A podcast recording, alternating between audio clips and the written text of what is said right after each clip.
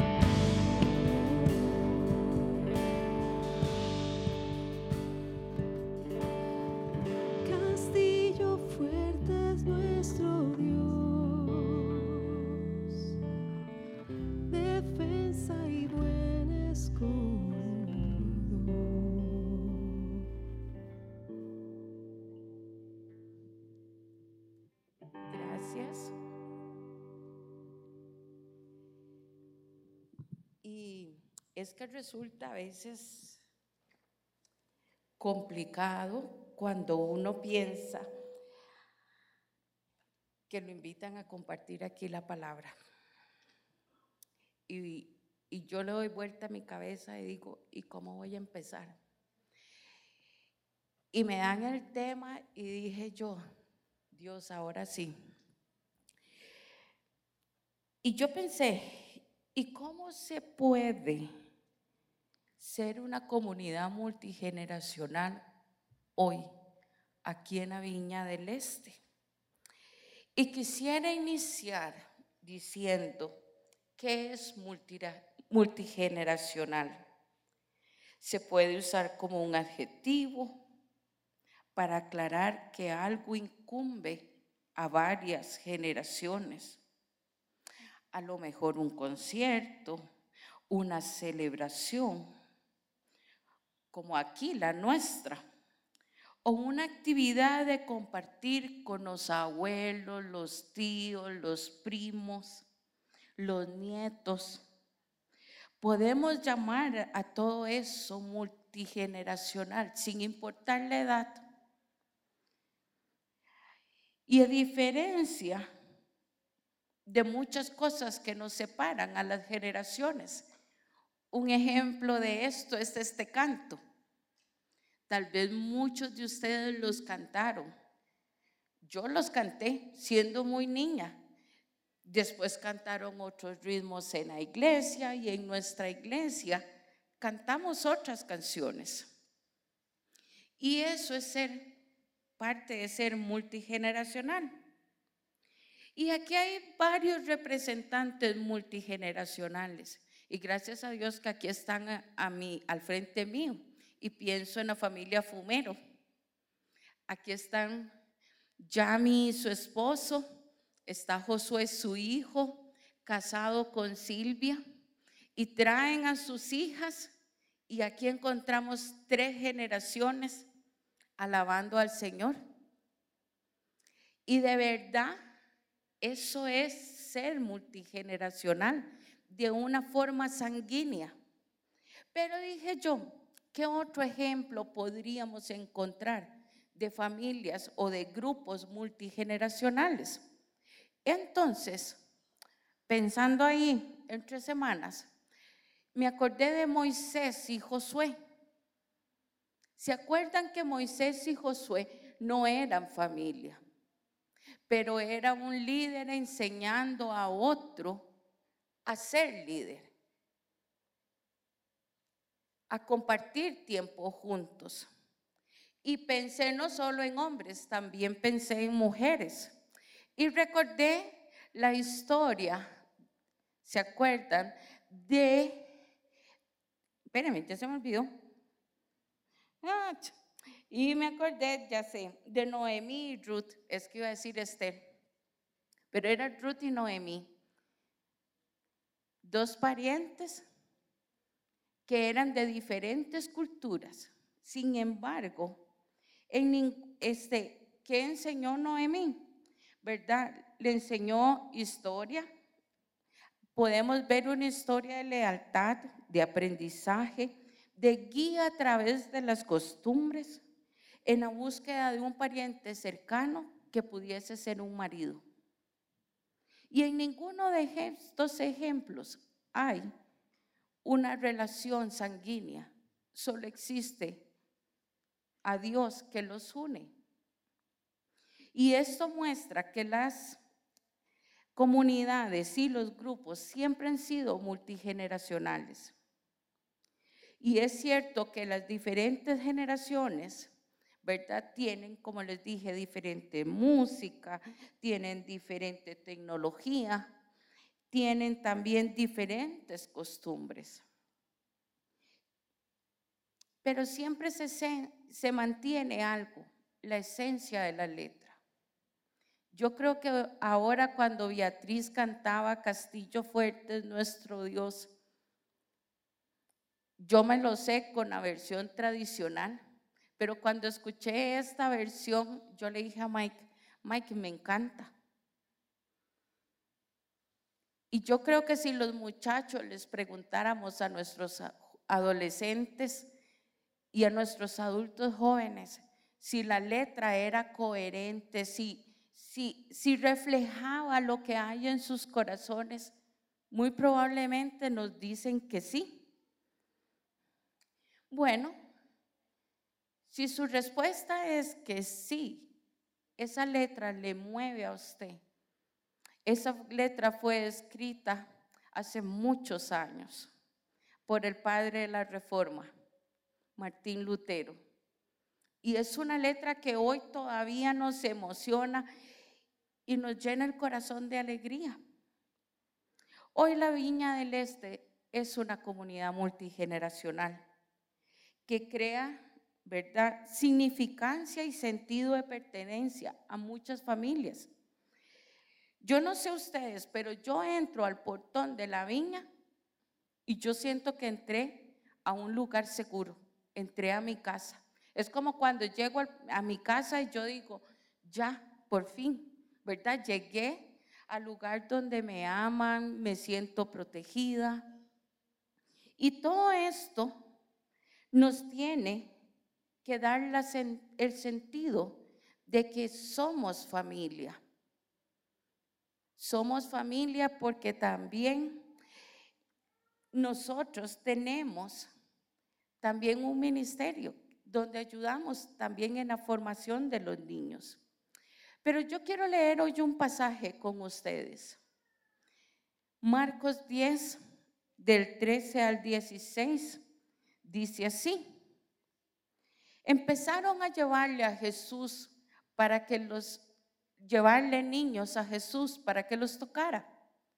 Pero los discípulos reprendían a quienes llevaban. Cuando Jesús se dio cuenta, se indignó y les dijo, dejen a los niños venir a mí y no se lo impidan, porque el reino de Dios es de quien son como ellos. Y sigue diciendo, les aseguro que el que no recibe el reino de Dios como un niño, de ninguna manera entrará en él.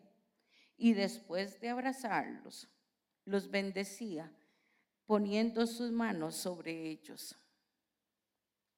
¿Ustedes se imaginan ser uno de esos niños? ¿Ustedes se imaginan ese momento tan importante para los niños y Jesús hace frente a ellos tres cosas bien importantes. Número uno, Jesús les da valor. Jesús no fue ajeno a ellos. Los acepta. Por eso les dice, dejad a los niños, venid a mí y no se los impidan. Y en esa pequeña frase, que es esas palabras de Jesús, Jesús le está llamando la atención fuertemente a los discípulos. ¿Por qué? Porque hay una advertencia en esa llamada de atención. Recordemos capítulo atrás, en Marcos 9:37, donde dice, si ustedes aceptan a un niño como este, me aceptan a mí. Y si me aceptan a mí, aceptan a Dios, quien fue quien me envió. Entonces, en ese acto de aceptación y de valor, hay un gran mensaje que Dios nos está dando de aceptar a un niño, pero también cómo nosotros nos somos aceptados en el reino. Pero Jesús no se queda ahí, ¿verdad? Todavía sigue más. Y dice que Jesús los acoge. ¿Y cómo los acoge? Les dice, de los tales es el reino de los cielos. Otra versión, ¿verdad? Que busqué decía, porque del reino de Dios es de quienes son como ellos. Y es que los niños dependen de un adulto, de una persona mayor.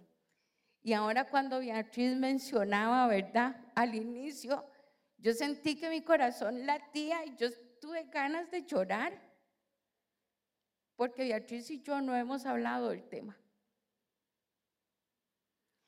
Y yo dije, Señor está con nosotras porque su espíritu está aquí.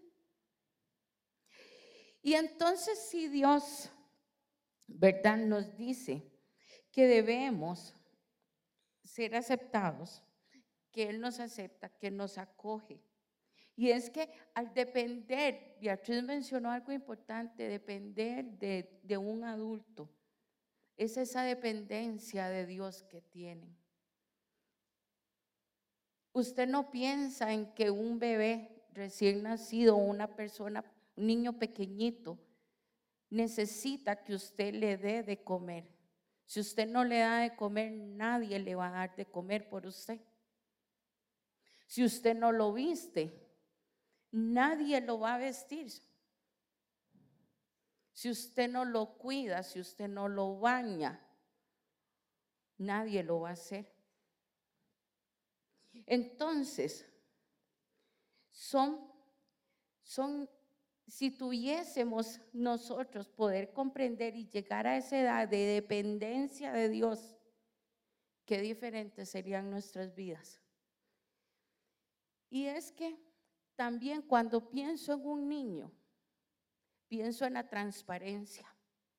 Ustedes saben las verdades que los niños dicen, ¿verdad? Que lo meten a uno en unas congojas, pero el niño es transparente.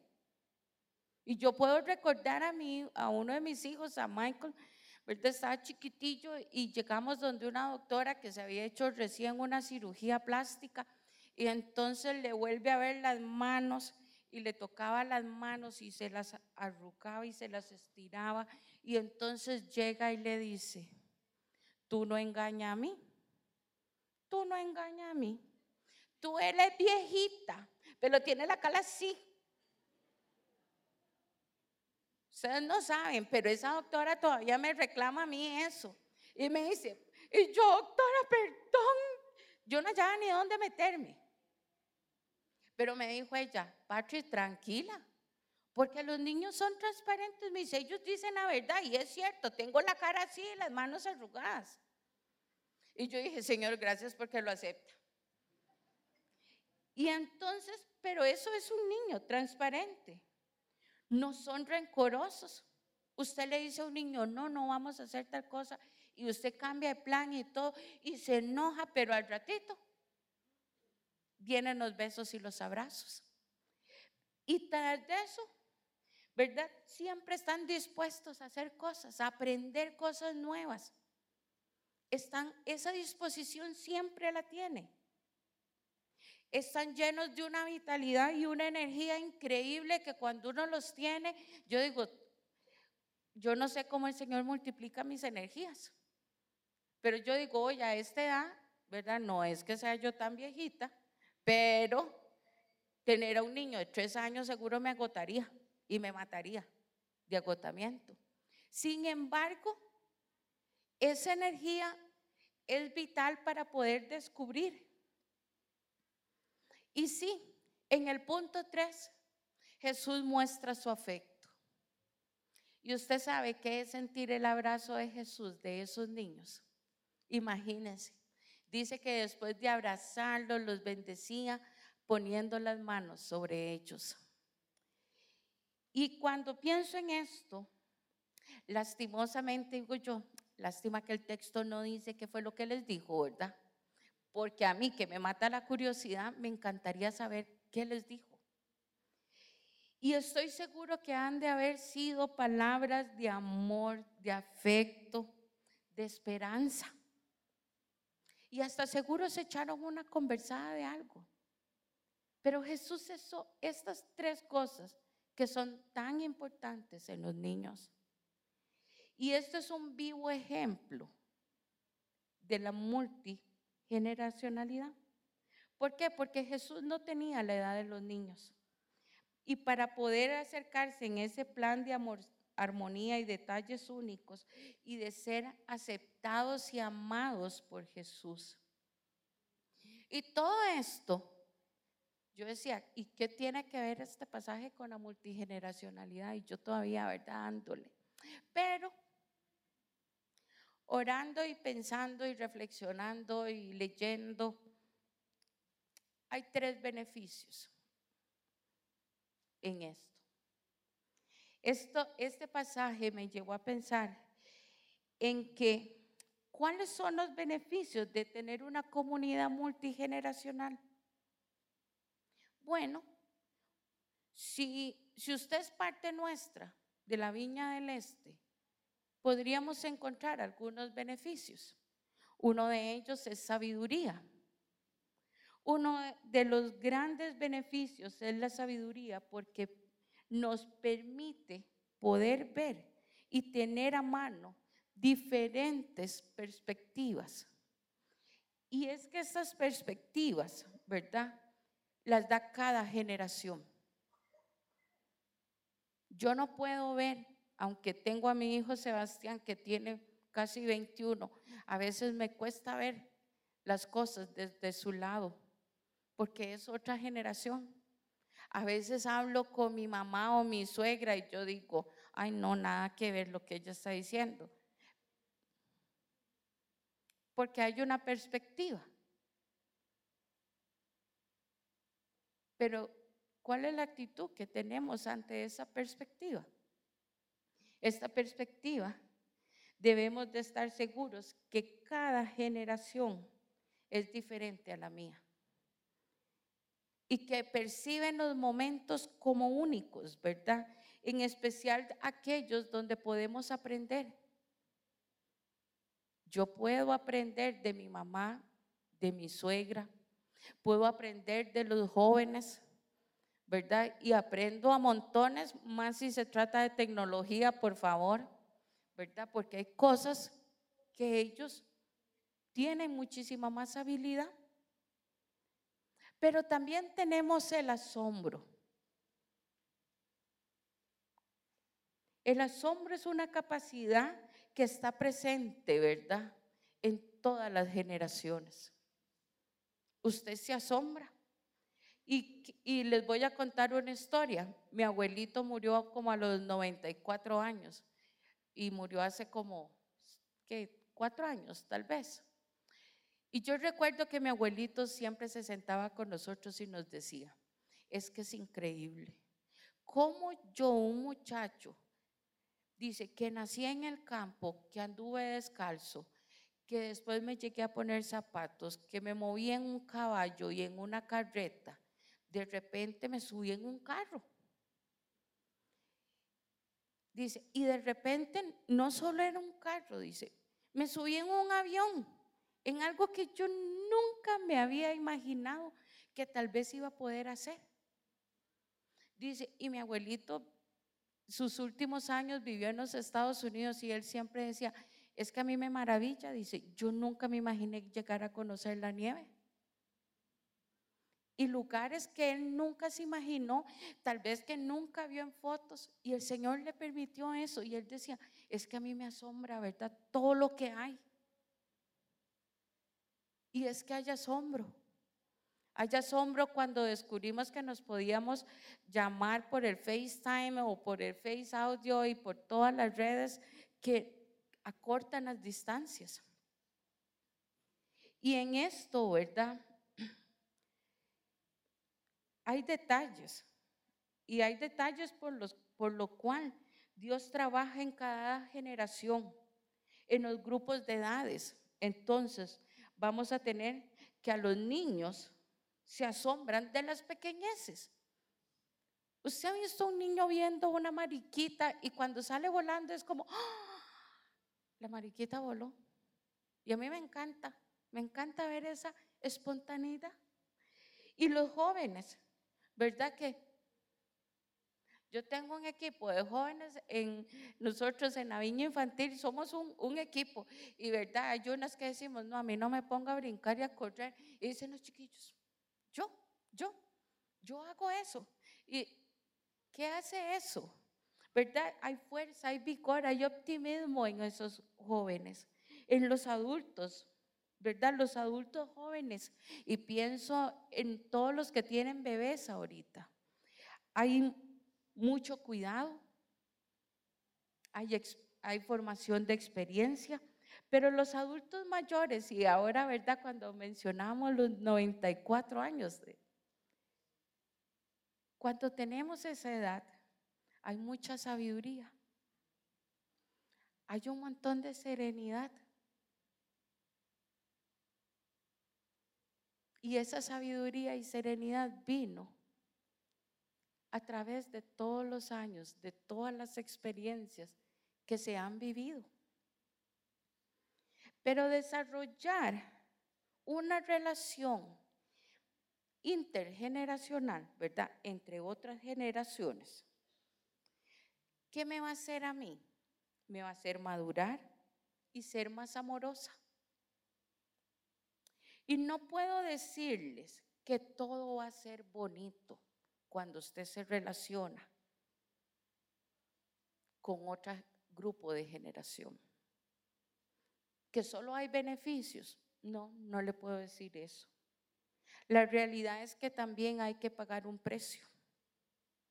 La bendición de la relación, para recibir esa bendición hay que pagar un precio.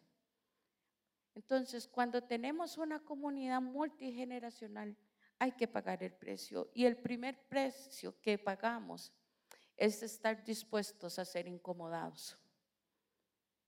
¿Por qué? Porque vamos a ser empujados a situaciones incómodas, a silencios incómodos, a chistes que no tienen gracia. Y yo no sé ustedes, pero a mí mis hijos me enseñan a veces los memes ¿verdad? Que son los chistes de ahora y me enseñan un meme y le digo yo, uy, no entiendo. Y le digo, explíquemelo. Porque de repente yo necesito que me lo expliquen. ¿Verdad? Y probablemente a veces los chistes míos y de Arthur se nos quedan viendo los chiquillos todos serios y me dice, ay, ma, ni gracia hace. Y yo estoy muerta de la risa. Pero es que eso hace el tener una relación. Escuchar opiniones que no compartimos. Qué difícil, ¿verdad?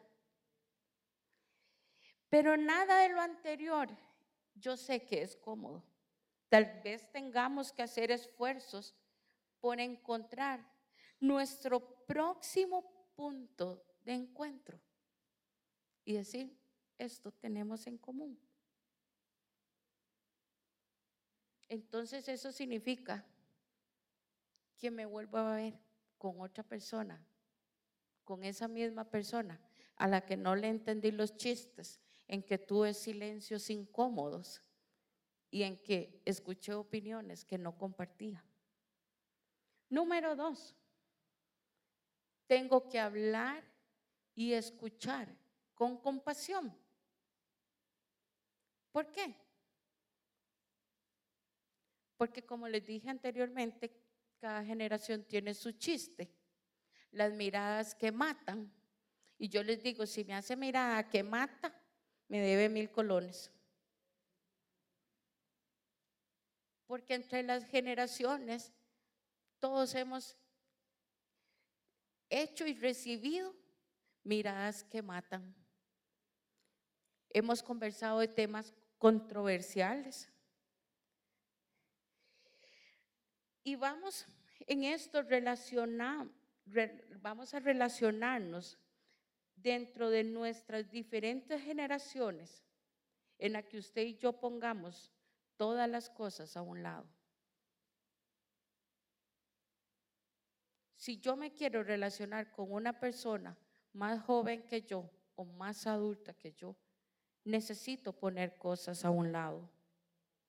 Vamos a tener que asumir lo mejor de los mayores o de los más jóvenes que yo. Es explorar nuestras diferencias en uno de los componentes del fruto del Espíritu y es la paciencia. Y la paciencia viene con la práctica. La paciencia no la adquirimos chas de la mañana a la tarde. No, hay que practicarla. Y esto no es ser tolerantes, blandos. Es encontrar la libertad en los desacuerdos, el saber que estamos en desacuerdo, pero nos amamos. Es el mostrar la paciencia en los desacuerdos, en esas diferencias. Y que el amor es sobre todo. Tres, necesitamos encontrar puntos en común. Al encontrar un punto en común, nos permite acercarnos en esa conexión que nos permite encontrar el placer de compartir el tiempo juntos. Una comida, un juego, puede ser encontrarnos en las luchas y en las dificultades de nuestra vida cristiana. Porque el punto en común que nosotros tenemos todos aquí es a Jesús y su gracia sobre nosotros. Y eso me lleva a un versículo muy importante y es Efesios 2.8, que si pueden leerse todo Efesios 2 y reflexionar sobre esto, es inmenso todo lo que podemos aprender. Efesios 2.8 dice, ustedes han sido salvos porque aceptaron el amor de Dios. Ninguno de ustedes se ganó la salvación, sino que Dios se la regaló. Nosotros somos creación de Dios por nuestra unión en Cristo. Nos creó para que vivamos haciendo el bien. Esto nos pone a todas las generaciones aquí presentes al mismo nivel.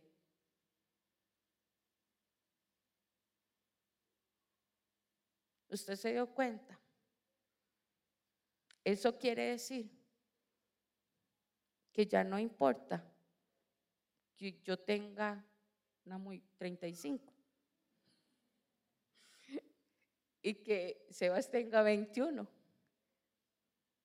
O ya no importa si el niño tiene 7.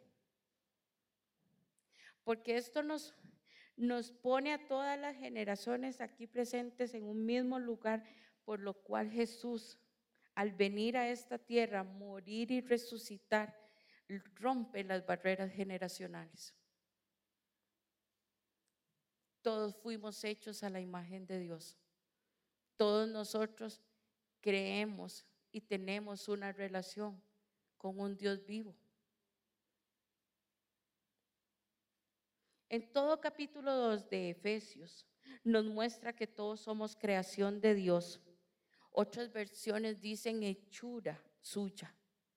También dice que todos hemos todos pecamos, que luchamos como parte de nuestra condición humana.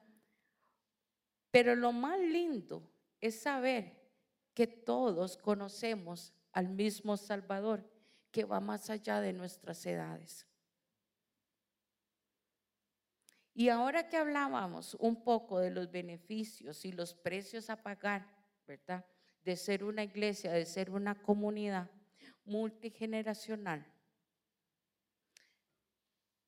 Ahora nos vamos a encontrar frente a un desafío. Porque no es solo pensar, ¿verdad? Y decir, uy, qué lindo suena. Y uno dice, es hasta razonable, ¿verdad? hasta es todo lo que yo he dicho es real. Porque es real que somos una comunidad multigeneracional.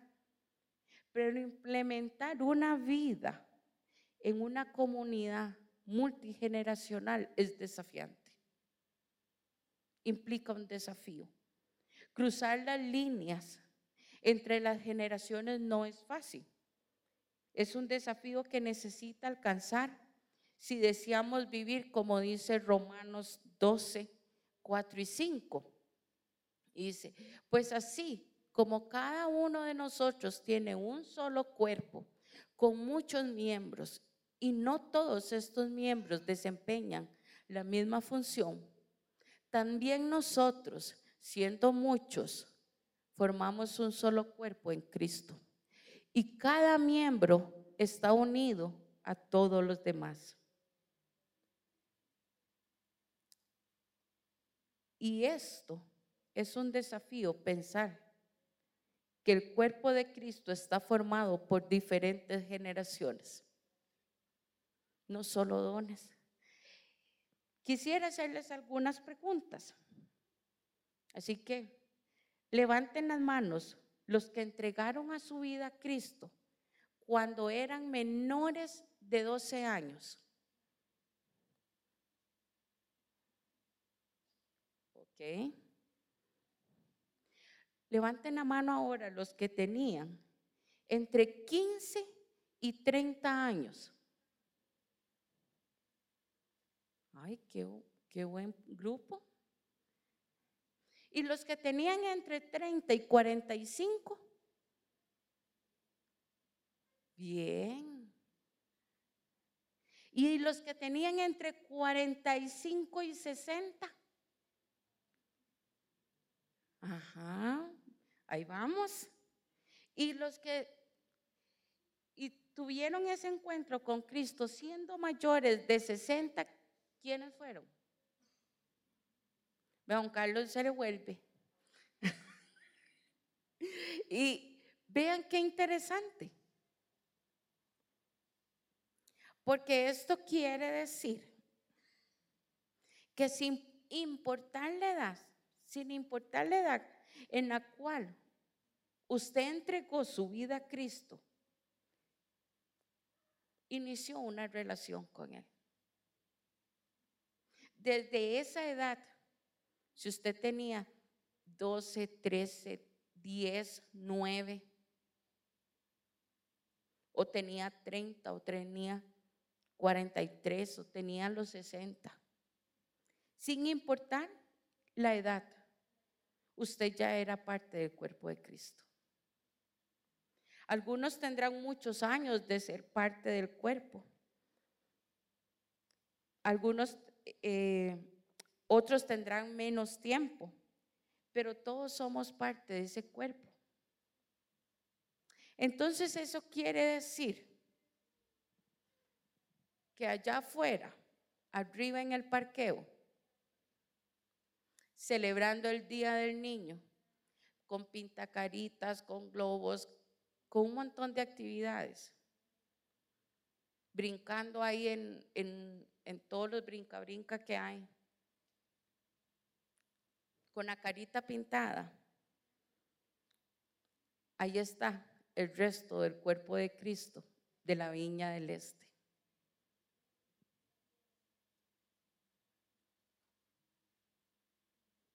A mí me llamó la atención y me impactó a montones pensar que yo conozco a más de un niño de ahí que tiene una relación con Dios como la que yo tengo en sus dimensiones, pero ellos aman a Dios. Y cuando yo llegué a este punto, dije yo, Señor, qué increíble pensar que el cuerpo de Cristo no son solo los adultos que venimos y nos sentamos aquí, sino que allá afuera, jugando y gritando y brincando y sudando, está el resto del cuerpo de Cristo. Y eso a mí me emociona y me conmueve. Porque en este, ¿verdad? en esta, en la viña infantil, contamos con hombres y mujeres que servimos a, a los niños y a las niñas y aparte de nuestros adolescentes. Nosotros hemos decidido estar presente en la vida de cada uno de los niños en cada uno de ellos, nosotros decidimos estar presentes. ¿Por qué? Porque ellos están creciendo en esta iglesia, en esta comunidad de fe, están creciendo. Y son un regalo de Dios. Son regalos específicos que llegaron a cada una de las familias. Y son amados. Por ejemplo, aquí en la Viña del Este, es cierto, cada niño tiene a sus papás, algunos tienen a sus abuelos aquí presentes, otros tienen a sus tíos, pero cada uno de ellos necesita de al menos cinco adultos más que estén involucrados intencionalmente en que ellos maduren su fe. ¿Usted se da cuenta? Antes decíamos, y, y, todavía se dice que se necesita un adulto que lidere a cinco en una iglesia. Y yo estoy diciéndole, en la viña infantil creemos que debemos haber cinco adultos por cada niño. Y usted dirá, Pacho, más exagerada. Pero es que estamos ante un desafío. Y estamos aquí todos nosotros pensando en el desafío de que nuestros niños y nuestras niñas, nuestros adolescentes, maduren su fe y conozcan a Cristo y tengan una relación personal, íntima con ese Dios a quien todos amamos. Pero es que nosotros en la viña infantil apoyamos la labor que usted hace como mamá y papá como abuelita que los cuida cuando los papás andan trabajando o cuando salen a ser mandados o se van a dar un vientecito.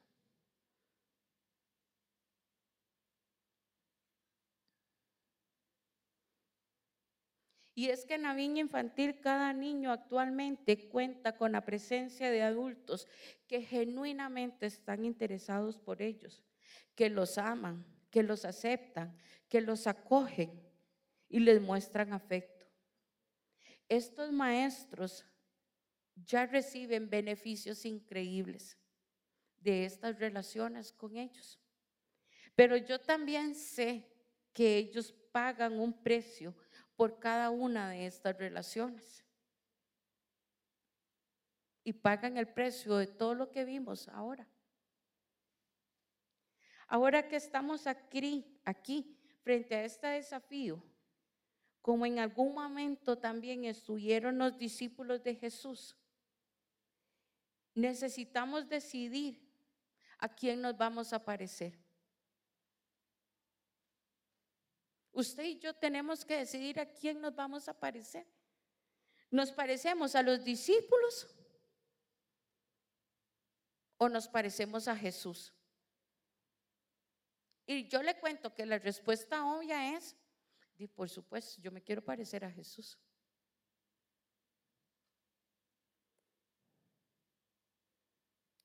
Pero yo quiero que tome un momento para pensar.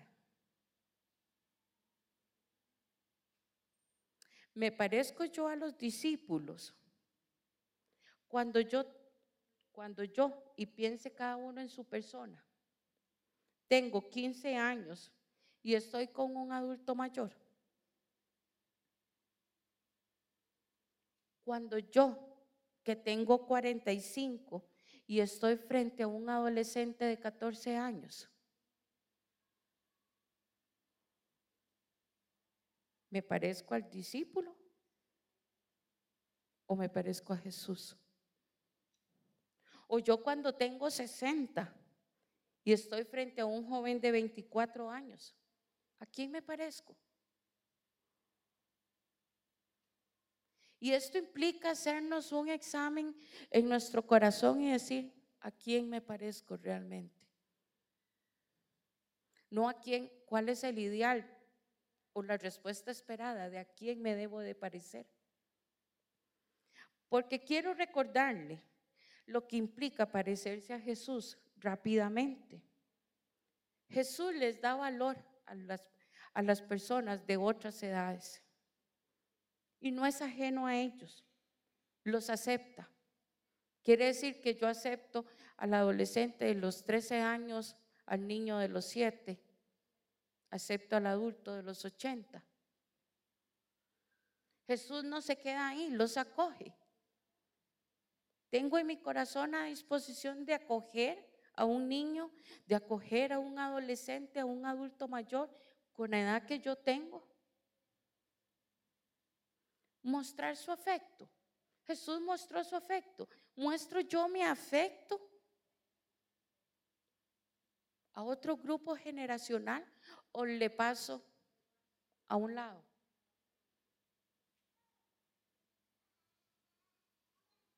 Porque si queremos ser como Jesús en ese momento, vamos a tener esos beneficios de esa relación con otra generación y hacer multigeneracionales. ¿Qué beneficios? Voy a tener sabiduría, porque voy a aprender de otro. Voy a tener la capacidad de asombrarme de cosas que uno dice, wow, ¿cómo lo hizo? Voy a aprender misericordia. Y usted dice, todo eso yo lo quiero. Pero para lograr eso hay un precio a pagar. Y el precio es que debemos estar dispuestos a estar incómodos, a hablar y escuchar con compasión. Necesitamos encontrar puntos en común. Así que todos nosotros necesitamos estar presentes en la vida de los niños, en la vida de nuestros adolescentes, en la vida de los adultos jóvenes, de los adultos mayores. Todos nosotros necesitamos ser tíos y tías de otras personas. Necesitamos tal vez ser abuelos de otras personas.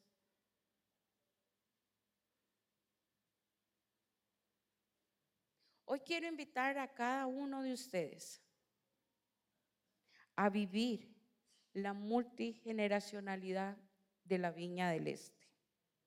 Esto va a implicar que usted y yo decidamos si estamos dispuestos a forjar relaciones significativas con una persona mucho mayor o mucho menor que nosotros, o si estamos dispuestos a ser una de las cinco personas que acompañan a nuestros niños y adolescentes en su camino de madurar la fe, pagando el precio y recibiendo los beneficios. Yo le digo a usted, la viña del este no puede ser verdaderamente multigeneracional si usted y yo no tomamos la decisión de ser personas con una mentalidad multigeneracional. Porque solo nos vamos a quedar en el dicho y no vamos a pasar al hecho. Si queremos ser realmente multigeneracionales, usted y yo tenemos que tomar la decisión de serlo usted y yo vamos a tener que decidir pagar el precio para recibir los beneficios. Y yo hoy los miro de frente a ustedes y les reto a tomar los beneficios, pero también a pagar ese precio. Es un reto. Si realmente queremos ser cuerpo de Cristo, tenemos que aceptar este reto. Un reto que va más allá de un domingo en la mañana, que va más allá de las cosas que a mí me hacen sentirme cómodo o incómodo. Implica que nosotros tenemos la necesidad de ayudarle a nuestros niños y a nuestros adolescentes a nuestros adultos jóvenes, a nuestros adultos mayores a madurar en la fe. De repente usted se puede sentir muy pequeñito o muy pequeñita y decir, no, yo no puedo hacer eso. No, yo no puedo. No, sí se puede. Sí se puede porque no lo hace usted solo, lo hace con ayuda del Señor. Y realmente mi enseñanza hoy era chiquitica, pero yo los dejo ante el reto de que seamos verdaderamente una comunidad multigeneracional, que realmente podamos tener los beneficios y pagar el precio y podamos realmente ayudarnos a todos a madurar en la fe y ser cuerpo de Cristo en todo. Nos encanta poder compartir con vos las prédicas de nuestras celebraciones. Esperamos que esta haya sido de bendición para vos.